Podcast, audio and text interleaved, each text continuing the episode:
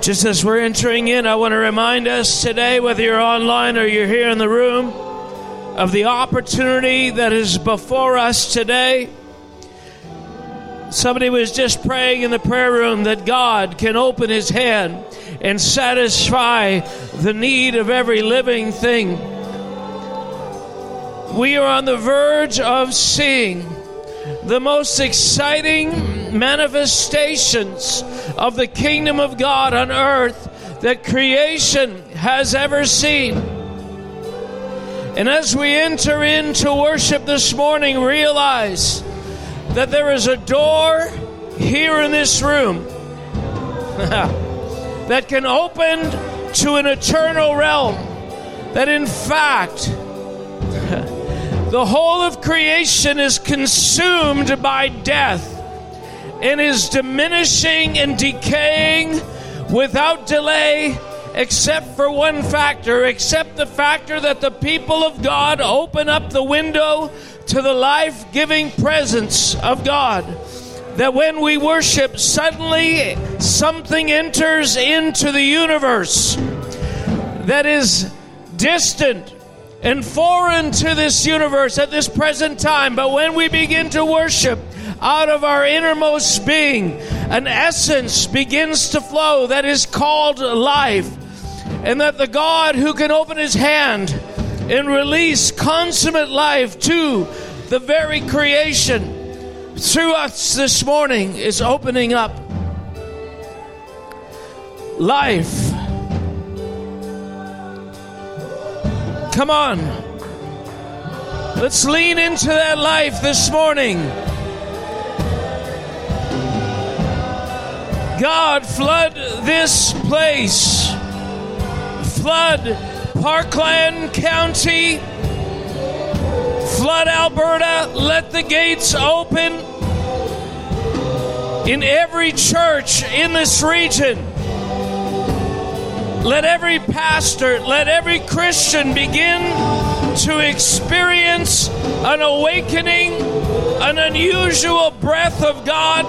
Let the Ruah, let the breath of life begin to blow through the corridors of every church, of every Christian home, on everyone who names the name of Christ this morning. We intercede. We stand in the gap. We say, let life come down. Let's worship.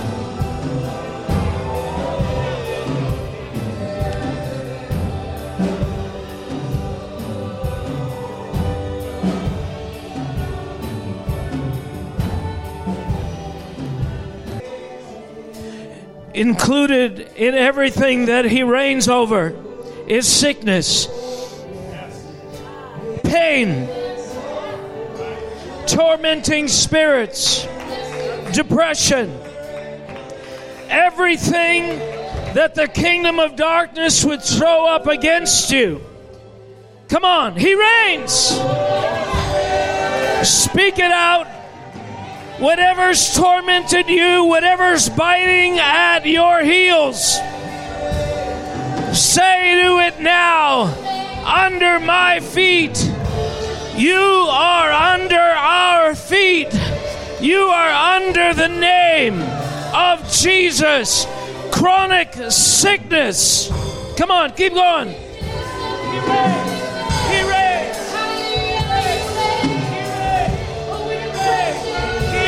Reigns. Come on, lift it up.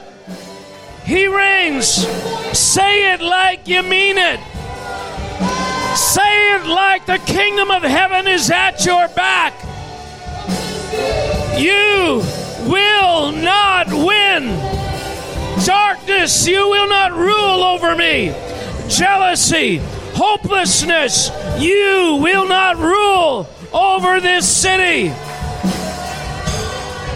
We break every demonic curse that has floated this way that tries to steal your contentment, your joy, and your victory. I say, in the name of Jesus, in the name of Jesus, He reigns, He reigns, He reigns, He reigns. Come on, there might be people who are not in the building that are right now considering suicide, considering medical suicide. They're ready to turn it in. In Jesus' name, we contend for cousins and neighbors and aunts and uncles and friends and friends of friends whose names we do not know. We say, let the kingdom of God come to Canada. You are great, you are great, you are great. Come on, release your spirit out of your innermost being. You want to know where the kingdom of God comes from? It doesn't come from the sky, it comes from your innermost being. The kingdom of God is in you, believers. Out of the depths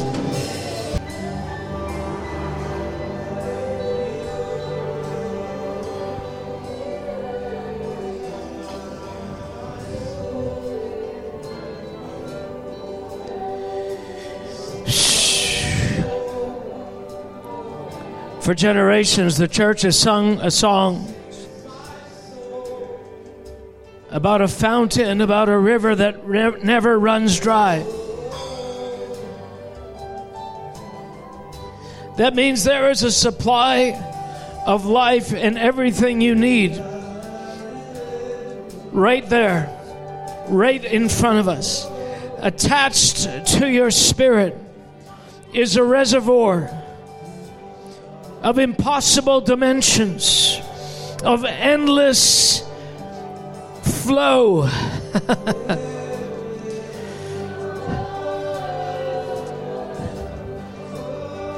Whatever you need, you can draw from that fount. Jesus, Jesus, unleash Unleash overcomers, unleash harvesters, unleash your excellent ones, majestic ones. Unleash. So, David, when he's on the run, he's pining, he's thirsting. Oh, if I could just have a drink from the well at Bethlehem the water over there. Oh, that would be so good. And these mighty men took it upon themselves. Between David and his men and that well was an encampment of the enemy, the adversary. And these mighty men took it upon themselves. The only way to get that water was to go through. There's no tiptoeing around it. There's no, well, what about that other well? That's pretty good water. The king wants that water, and the only way to get it is through. The king wants some water this morning. There's a specific well. Are there any mighty men? Are there any mighty women?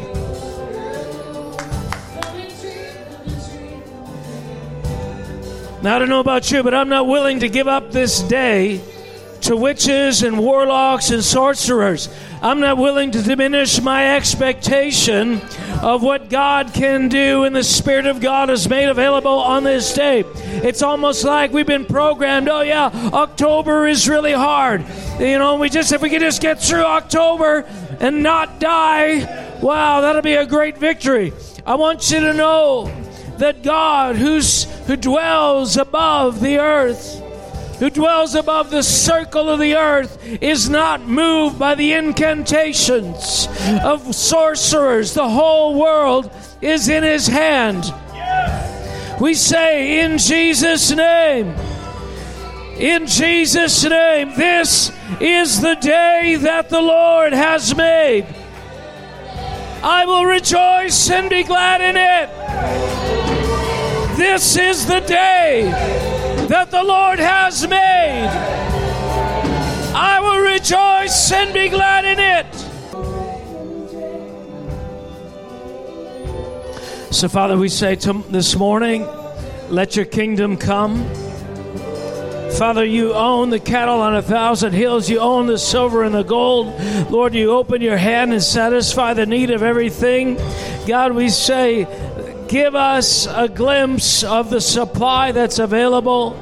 This morning, open our eyes. We pray in Jesus' name. And everybody said, Amen. All right. So good to be back. Hallelujah. Uh, yeah, last week I was in Ottawa. Exciting things happening in our nation's capital, right? I think if we need to support any churches or bless any city in terms of the spiritual gates that uh, are in that city, which is what a church is, Ottawa needs our blessing. Amen? Want to be able to influence that uh, political sphere and raise up the hands of our brothers and sisters. So it was great to be in Ottawa with uh, a few churches there, looking at going back potentially in March with uh, possibly a worship team. Speaking of which, we're missing some of our worship people this morning. We had a full band, which is great, but about six of our folks are up north at a men's conference with Paul Just, and so we bless them. Amen.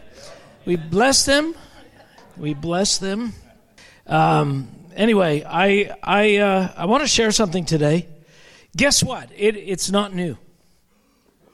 Yeah, you may have heard it before, but maybe not from this angle. But I tell you what, I'm sitting here this morning and I'm worshiping, and uh, I came to church with an expectation this morning because I uh, I just feel so strongly that the people of God on the verge are on the verge of drawing down the kingdom of heaven in a, in a way that's just over the top. I tell you what, there is, uh, there is an opening that God wants to bring. Every time I think about coming to church, I'm thinking about this room, but I see something else. I see a curtain being pulled back and everything that's in the dimension where God lives coming into this realm. This is what we're praying for. This is the why we say your kingdom come on earth as it is in heaven. The expectation of every Christian should be not let's escape because the world is getting worse, but let's see the earth invaded with the goodness of God. Let's see the provision of a mighty God come to the earth such that every knee bows and every tongue confesses. This is the reason we say your kingdom come. It's not an empty thing that say, oh, we'll just do this because it feels good. And we'll live the dream that, you know, one day in heaven things will be better. No, he said, I want things to be better here. I want to invade your world with me, and I want to invade the world with me through you, that you are the channel, you are the opening. The deep that calls to deep is inside of you. And uh, the only thing, if you want to sum up all the spiritual warfare, it's simply the enemy trying to get you to not believe that. That's everything he's doing to get you to not believe. You know, I was sitting here thinking, and I won't, I won't name any names, but I was thinking there are people with sounds inside of them. And if I, and the enemy beats on you all week long and you come here and then there's all kinds of intimidation. And if you think you don't, you have intimidation, you can imagine what our dancers and our singers and our musicians deal with all the time. I mean, they're the pointy end of the spear. And the enemy's trying to keep them from lifting their voice. Maybe, maybe you just think I'm, I lift my voice because I'm a loudmouth. Yeah, it might be true. No, I lift my voice because there's power in the sound of faith. And it, some of you are beginning to realize that. Have you ever been in a prayer meeting where somebody starts to pray, and as soon as they start to pray, you feel energized? You suddenly to believe, start to believe the things that are coming out of their mouth. It's like it's like yeah, yeah, yeah. Well, here's the thing. You could do that too because they're not just saying encouraging words. They're, they're releasing an atmosphere that makes those things that are inconceivable real. They cause things that are imperceivable to begin to become tangible. That's what we are all about. Yeah, amen. So, got a chance to do some of that stuff in Ottawa, and I tell you what, it was it was a blast. It was so much fun. But today I want to talk about this. This is the theme of what I want to talk about: exploring the fourth dimension. Exploring the fourth dimension. Hey, you may have noticed there's a whiteboard up here. Yeah, I don't know if you missed that, but uh, uh, I'm going to use this. I'm actually going to use this.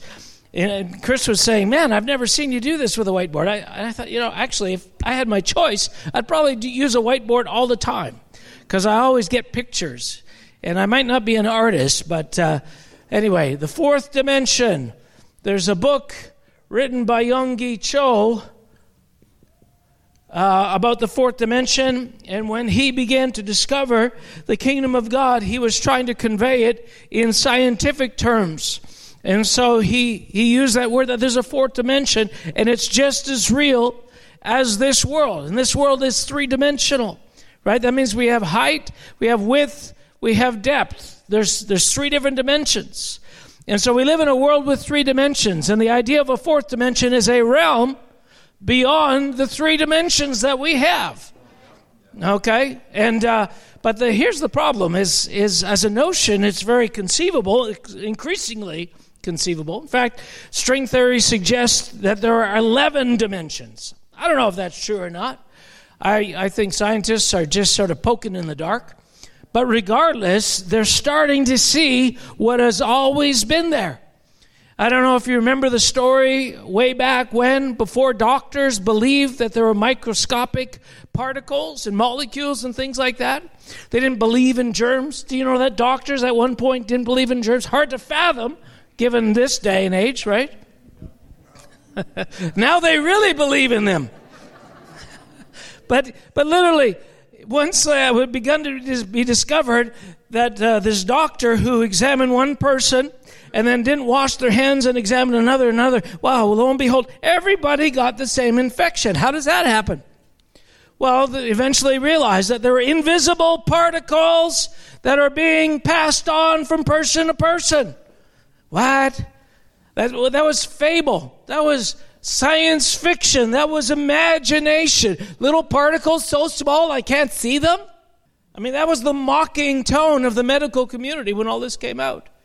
They're no further advanced now when it comes to the invisible. They're no better off now than they were then. So I want to talk about the fourth dimension. I, I was watching a video this last week, and this guy explained something that I thought, oh, this would be really helpful for us to see. But I want to talk about this because the fourth dimension is really about the kingdom of God. Jesus Jesus was about bringing the kingdom of God. What is the kingdom? He preached the kingdom. He said, Get ready because the kingdom of God is coming. Get ready, because here it comes. In Luke chapter 11, uh, he was being accused of doing things on behest on the behest of the kingdom of darkness. You remember that? And so it says, others testing him sought for him a sign, but he, knowing their thoughts, said to them, Every kingdom divided against itself uh, is brought to desolation. This is in verse 11 to 16, in case you haven't memorized it. And a house divided against itself falls. If Satan also is divided against himself, how will his kingdom stand? Because you say, I cast out demons by Beelzebub, and if I cast out demons by Beelzebub, then how do your sons cast them out? In other words, you know, the fishermen, the others, you know, the Jews that were walking with me used to be in your synagogues, right? You know, what, how are they doing it? this is what he says. He says, Therefore, they will be your judges but if I cast out demons with the finger of God, surely the kingdom of God has come to you. We are praying for, contending for, and built with an ability to manifest the fourth dimension the invisible realm of the kingdom of heaven, we are called and made with a capacity not only to secretly, intuitively interact with that realm, but to bring manifestations of the kingdom of God from that realm. The kingdom of God, the message of, of the gospel is not just the message of salvation, it's the message of a kingdom. It's a message that behind these three dimensions lies at least one more dimension that's much larger, much powerful, and, and that is the root and the source of everything that sustains this dimension. That's what the uh, Hebrews says about Jesus, is his words uh, created everything and hold everything together. That means that the fourth dimension sustains this present dimension. Anyway, uh, I wanted to give you this example because I thought it was pretty exciting.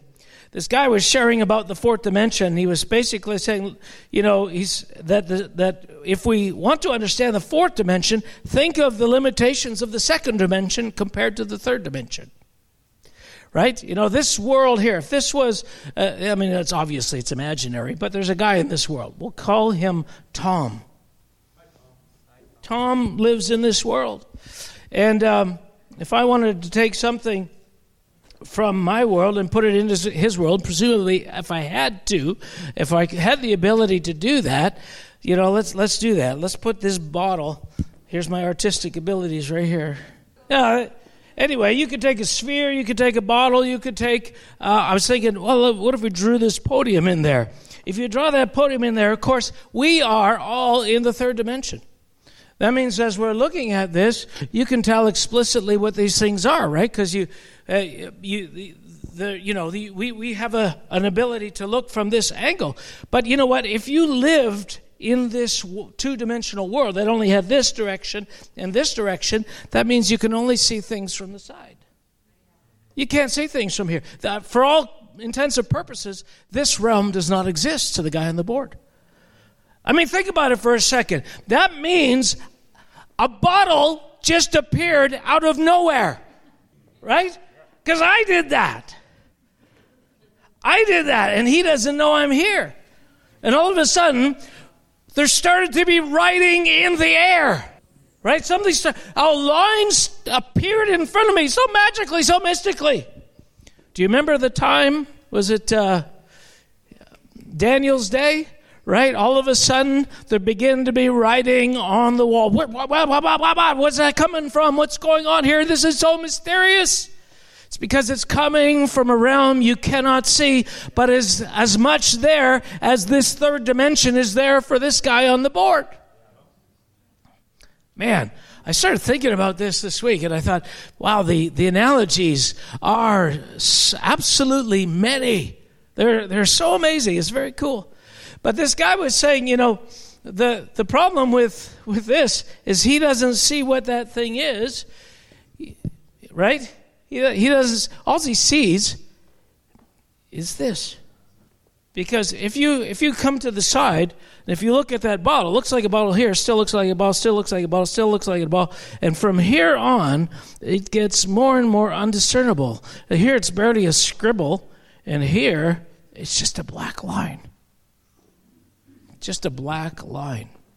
When the fourth dimension touches the third dimension, it has that same miraculous quality. Father, I pray for the spirit of revelation today. God, to fill this room.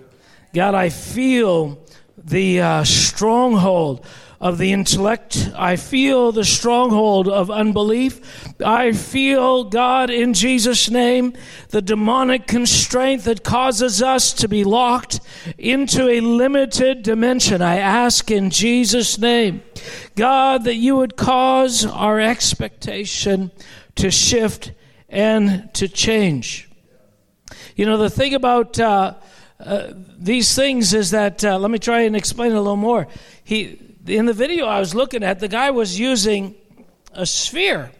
And I didn't bring a sphere with me, but I think you know what a sphere looks like in the natural, right? And he had this this ball. And so if we put a ball there, you can see that's a ball. It's an oval, right? It's uh, somewhat circular. But again, he only sees a line. And so that means even though a ball can be three dimensional, it has full shape and everything, all he sees is a tiny little cross section of that. Have you ever seen a 3D printer? You know what a 3D printer does? How it, it prints, it prepares, it builds things in layers? Well, if you take the thinnest layer possible of a thing, you can't really tell what that thing is because it's not, it's not fully formed. And so if I were to introduce a ball into a two dimensional realm, all that would be seen would be this. Right? So imagine if I had a ball and I'm trying to bring it into this realm. And uh, now, you've got this ball, but he can't see this. He can only see the side. But the ball is three dimensional. So, what part of the ball am I showing him? I mean, think of a hundred different slices of that ball, and he can only see one of those hundred slices. If there's a thousand slices, he can only see uh, one one thousandth of that ball.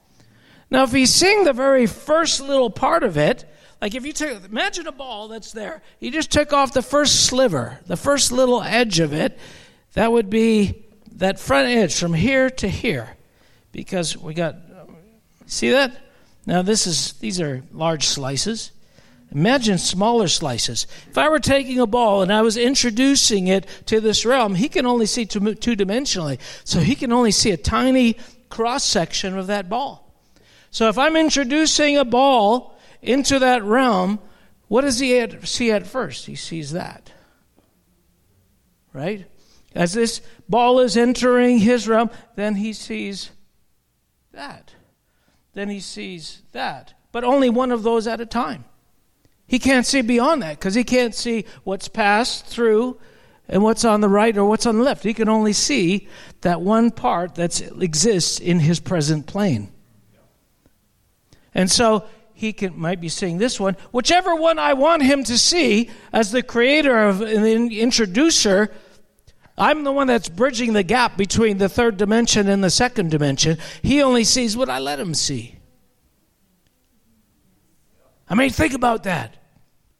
Is it any wonder that the Apostle Paul says, Oh, I'm praying for this? I'm praying that your eyes will be open because what you see is a tiny sliver. You only see a tiny sliver. When God moves into creation, you only see a tiny, minuscule effect, and that you don't even understand. That's why I said, you want to know what the children of the kingdom are like? They're like the wind that blows, and you don't know where it comes from or you don't know where it goes. But you only see the minuscule effect of that wind. You see it affecting the trees in the natural. You, you know, you, you see its influence, but you can't see it. He says, So is everyone who's born of the kingdom. He said, Listen, the children of the kingdom are meant to not only go to the fourth dimension after they die, they're meant to live there right now. They're meant to be as mystical, as anonymous as the, the wind that comes from we don't know where. So, this guy who's here, I'm introducing something to him. I'm introducing a, a very, very large ball. But at that huge ball, as it's coming into his realm, he, what happens? It gets bigger and bigger. The part that he sees is closer to the center mass of this thing. So the cross sections that he's seeing start to get larger and larger and larger and larger. Can you see that? Does that make sense? Well, what does that have to do with the kingdom of God? God's message to us is always the same. Listen, in my world, I have unimaginable supply for you. I have supply beyond comprehension. In your world, you start with a thing, and once you use it up, you have less of that thing.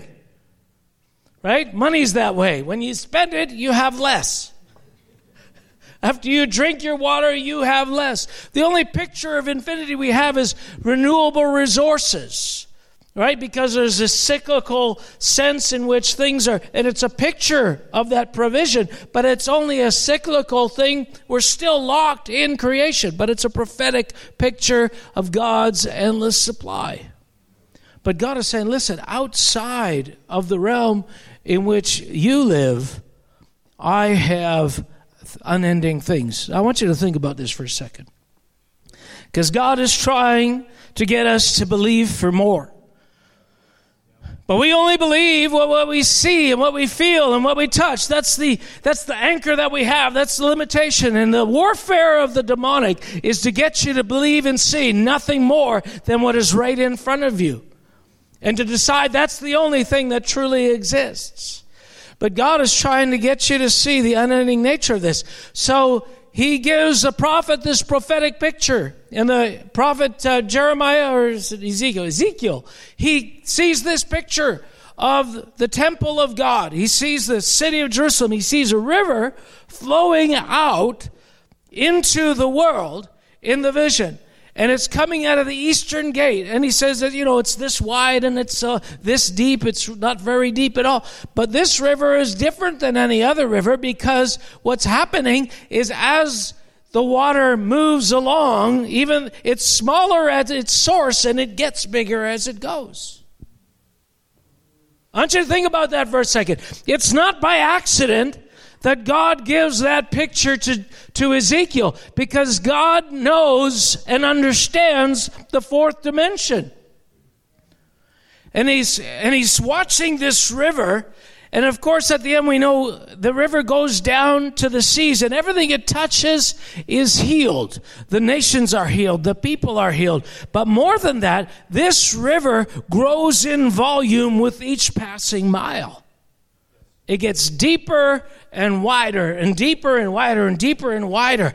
That is a picture of the interaction of the fourth dimension with the third dimension. It, it mirrors the interaction of the third dimension with the second dimension.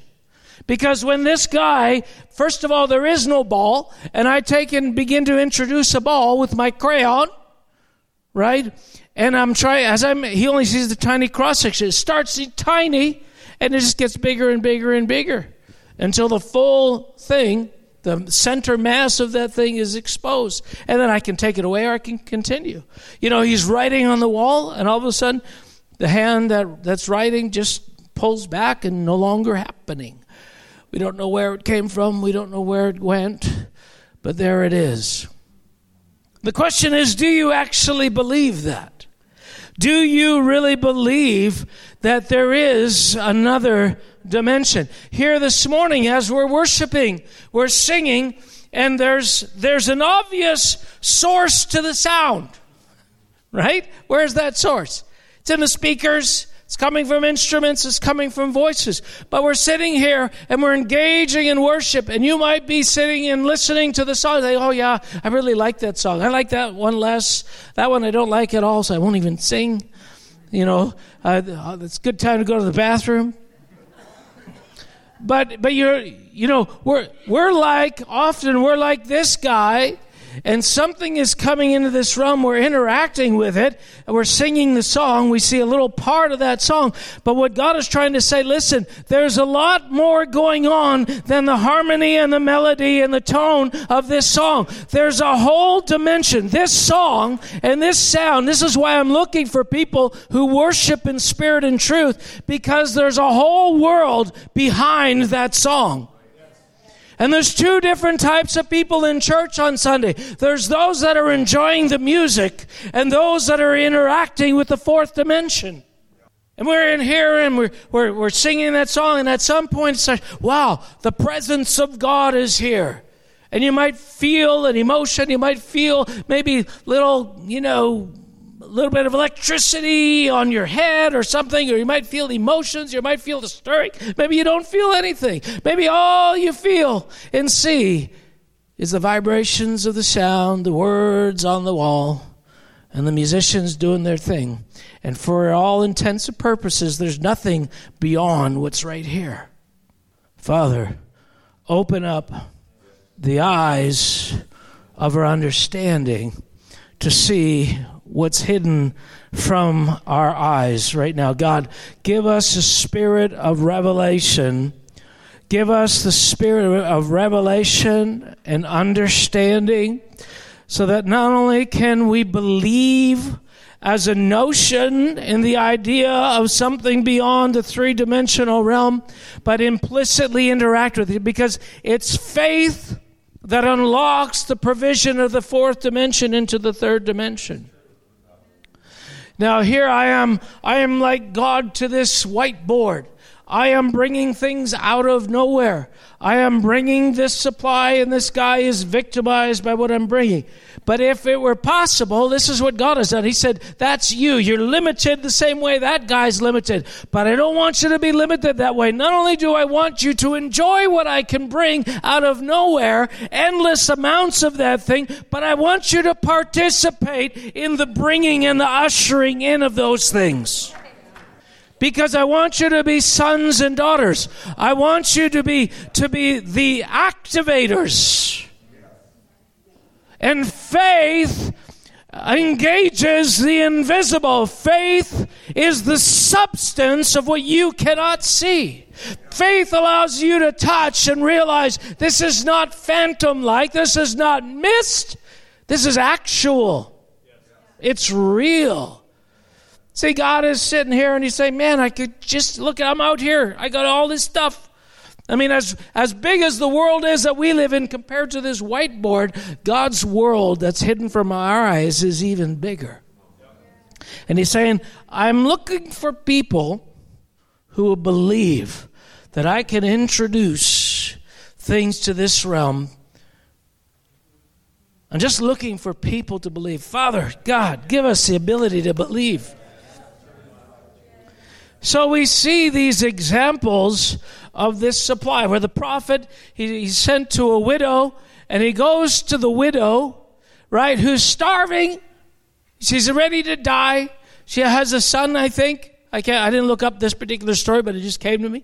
She has a son and she goes to the, the widow of Zarephath, I think her name is, or her title. And he goes to her and and he, he's the prophet. He's there to make sure she doesn't die. So how does he do that? He says to her, Give me what you got. what? I'm the one that's starving here. I've got a tiny little bit of oil. I'm going to make one cake and then I'm going to die. And you want to preempt that death by taking the last little bit that I have? Can you see the role of faith and obedience here? But the prophets say, well, you don't understand.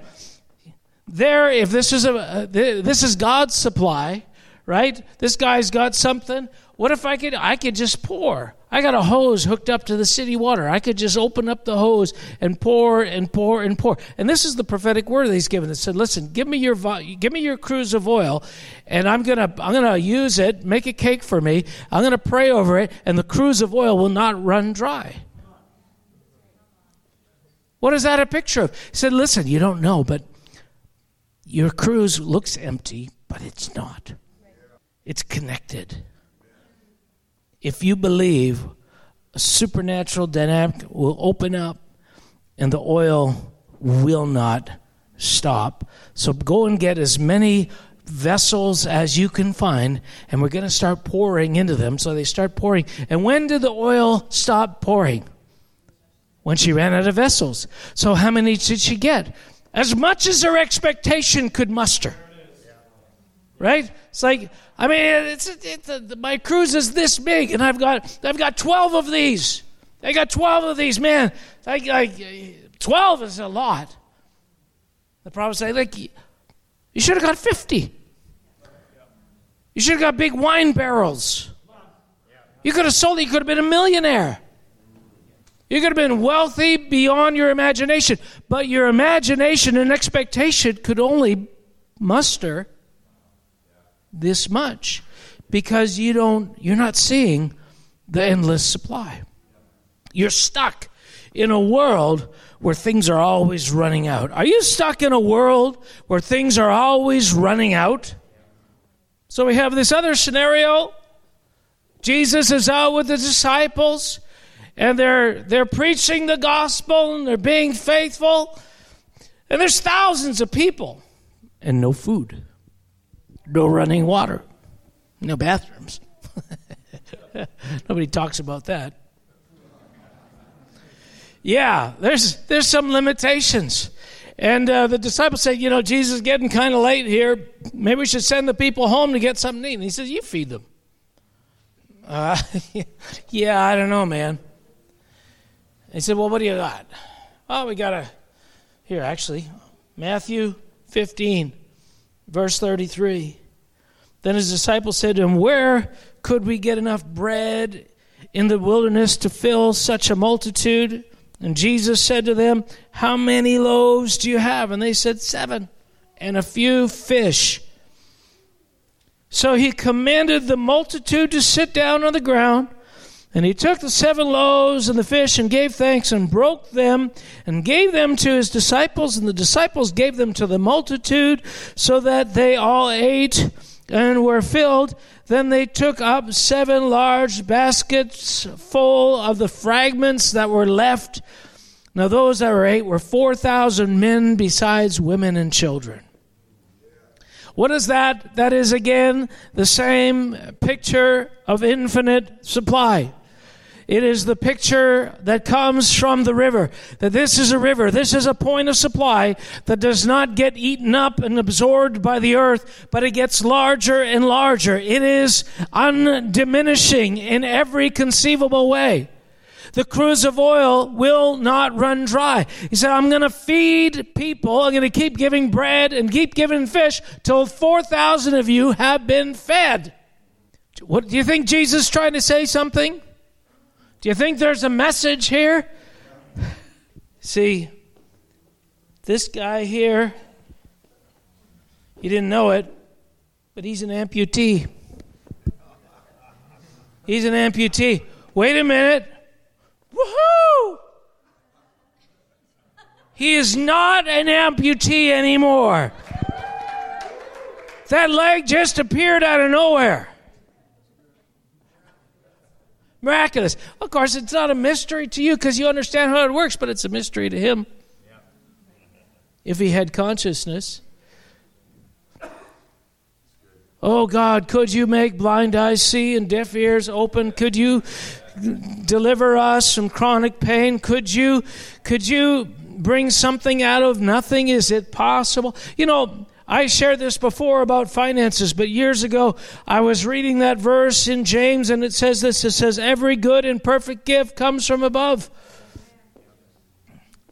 But here's the thing. When even though it comes from above, he's saying, Listen, there is another dimension that has all the supply and you are living in the limited world, and God is saying, listen, if you just obey, if you just do what I tell you, I will start funneling through you provision beyond your imagination. If you just begin to believe that it's not your effort, it's not what you're doing, it's not, well, I'm going to work every day and I get such and such dollars. No, don't do that. There's more. Keep working, but don't limit yourself to your paycheck. There's a more than you can imagine. And the people that believe start to access that. Now, I don't talk about money a lot, but I might start talk about it more because I'm starting to believe in a way I've never believed before. But I start looking at some guys and you may think, well, these are prosperity preachers. I, they have tapped into something. They give away. They're, I know a guy, one guy in particular. I won't say his name because you probably won't like him. He gives away hundreds of millions of dollars over the last 20, hundreds of millions of dollars. You know what? There's so much coming in, he, he can't give it away fast enough. Why? Well, yeah, because he's convincing all these people to give him money. No, no, no, no, no. That's your problem. You think that's, that provision is coming from the natural. It's not. And we talked about that two weeks ago. Do you remember that? Oh, you've forgotten already, eh? I'll tell you, I'll have to preach it again. Here we go. David is out with his mighty men, and they're fighting, and they're all of their families right, got, got kidnapped by the Amalekites. And so he seeks the Lord. They're going to stone him. He seeks the Lord, and the Lord says, Go after them. But half of their crew, like 300 of their guys, are so exhausted, they can't possibly make the trip. So they go and they get on their horses and they, and they go with their swords and they go and they overtake the Amalekites and they kill them and they get all of their, I mean, they've been on a little bit of a trip. Not only did they take from them, but they take, took from the whole southern section or that particular part where the Philistines were. They took, I mean, husbands, wives, cattle, I mean, gold, silver, you name it, they took it. And they got all that stuff back. And then when they came back to the, to the camp, remember what happened? And a bunch of people said, No, we're not sharing this with the guys that didn't come. In other words, look at we worked hard for our money. That's the, that's the line I gave you two weeks ago. I work hard for my money. No, you don't. Wealth comes from the invisible dimension. But you don't understand. I actually went to work. then you don't understand where supply comes from. And so David says this it says, Yeah, we fought, but the Lord gave us the victory. And we don't have the right to be stingy with what God gave us. Now, for some people, they're living in this world. All they see is, no, no, no. I got on my horse and I went and I stabbed guys and I took what they had. I didn't see God's involvement at all. Exactly. That's the point. You did not see God's involvement at all. So when God says to you, every good and perfect gift comes from above. It acts, see, faith, your ability, whether you think you have it or not, but it's faith that unlocks the provision of the dimension that's beyond you and causes that resource to come in. And just because you did something in obedience, well, you know, I was the one who had the initial cruse of oil, so this wasn't really the Lord. It's just that ridiculous. Faith sees that, unbelief doesn't. Unbelief takes credit for everything. I'm the one that had to get on my I got I'm the one with the saddle sores. I went and got my wife and kids back. You remember that message? God is trying to say, listen, when you're locked into the narrow sliver of a two dimensional world, you don't see that actually everything that's done for you comes from a whole other dimension. And you wipe it off, you dismiss it as implausible, but you just think, well, that's a mystery. I don't know where that, that limb came from. I don't know where that sphere came from. I don't know what it is. I, I can't even just, because you only see, I, I don't even know that it's a ball. It's just a line. See, there are things about God He wants to introduce you to, but what you see is a line. That's why there's some people who could be in church and go, "Wow, wasn't that amazing service?" I guess. I, I, I guess. What were you interacting with? Faith enables you to interact with an invisible dimension where all the supply is. And if people are saying, wow, that was an amazing service, and you're saying, eh, not my cup of tea, you likely missed everything important. And here's the, here's the thing you don't have to. God is saying it's everything in, in me wants you to engage with this realm, experience it, and see it. I'm trying to open your eyes. I'm trying to get you to believe because belief Faith opens your capacity to experience it. Well, I believe it's there. No, no, no. Positive mental acknowledgement of facts is not faith. Faith enables engagement with the invisible. And then when you got born again, that's what God gave you the capacity to engage with the invisible. And so he's trying to get a people to understand that there's a cruse of oil that doesn't run dry, that there is a supply, that when you, this is what he says, when you give, it shall be given to you. Pressed down, uh, uh, shaken, and running over. And the picture is of a, of a bag of, of seed or a bag of wheat, right? You know, you shake it, you push it down, and, and it, it still keeps coming, and it's running over. And what is it? Shall men give into your bosom? So the, uh, it wasn't God, it was men. I made shrewd business investments. No, you didn't make shrewd business investments. Well, you may have, but they were shrewd because faith unlocked something, or God, just in His goodness, decided to give it to you. Because really, on one level, there's nothing this guy can do for me that would qualify him for a new knee.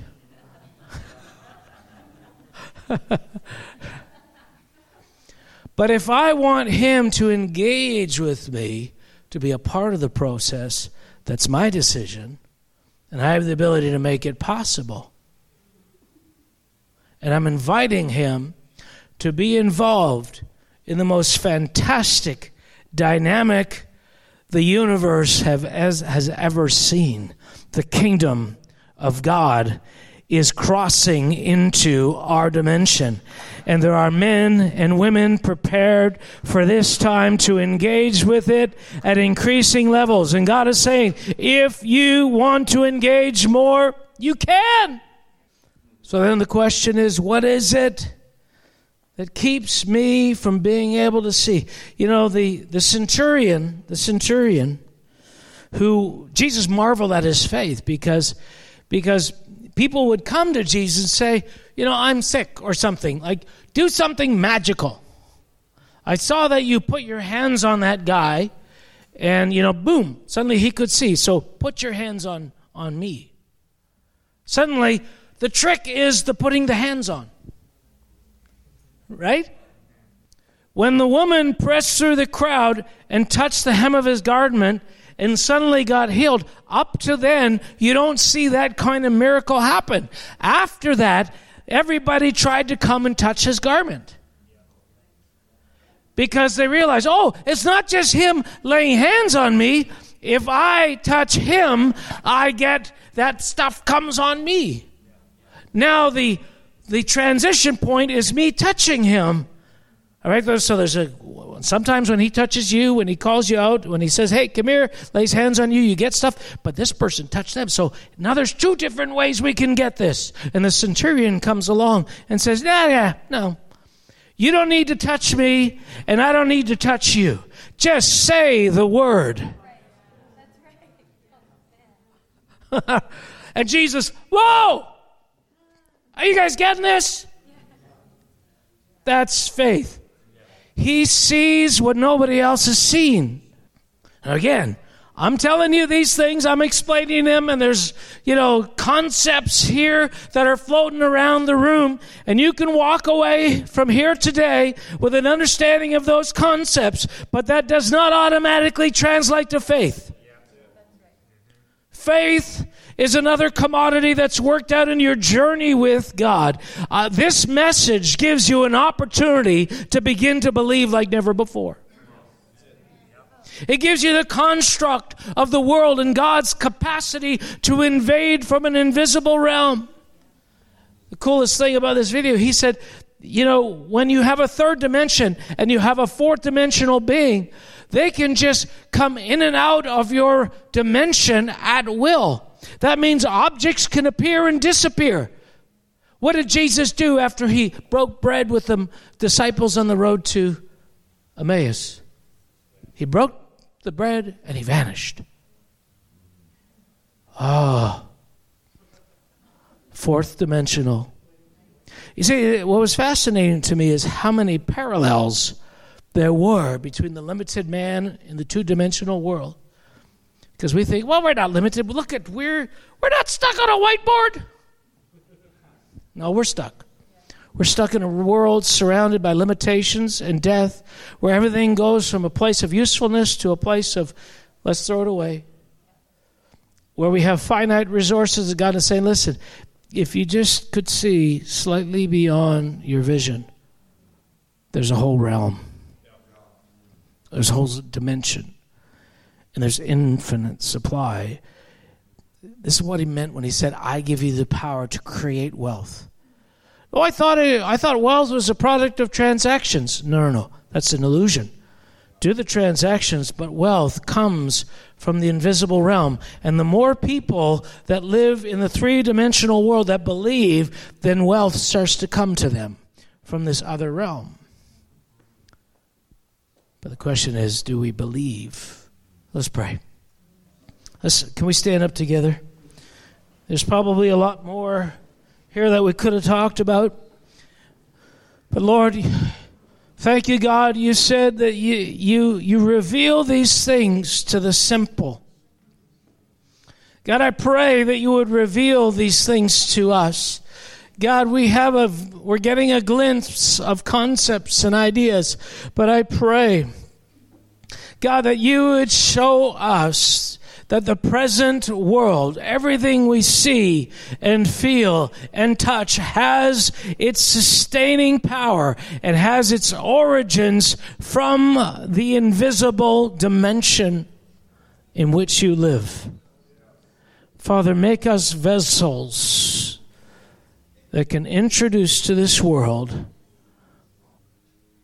what is untouchable. Thank you, Lord. Thank you, Lord. Thank you, Lord. Thank you, Lord. God, I pray some of us today are in a school where God is trying to teach us to believe, to trying to break off of us fear. You see, fear, fear is the evidence that you don't believe. Fear is uh, it goes with unbelief, and it's it's contrary to the notion that God has all things and can do all things and is willing to do all things. Father, we pray. May this church, may this church be that kind of church. Let me say one last thing. It starts when we worship. It starts when we come. The, the, the most basic transaction is in worship. The atmospheric experience you change, which happens because some people in the room believe and they're not just singing songs, they're drawing from a realm. The presence of God actually doesn't come from the song. it comes from the hearts of people who believe and are leaning past the songs who are reaching into that invisible realm. And it can be the musicians, but it can be anybody in the room that believes.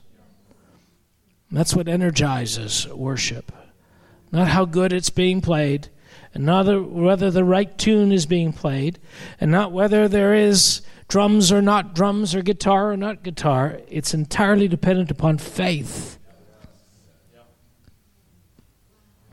So, as we close today, we ask, God, that you would give us the audacious capacity to dream, to begin thinking on a scale above subsistence, above existence, above a good life, God, that you would begin to defy the limitations of our minds, of our weak expectations God, we present ourselves today as compa- candidates, companions for a journey with you, where you introduce us to worlds unknown. Can you say amen to that? Oh God, you are able to teach us. So teach us, Lord. Holy Spirit, teach us. Teach us. Teach us.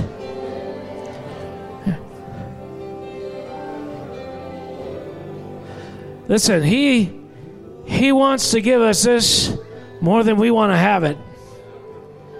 So even the slightest bit of willingness on our part, he'll begin to morph your life, morph your faith into something unimaginable. All right. Well, bless you. Thanks for joining us online. Have a great week. Bless you all.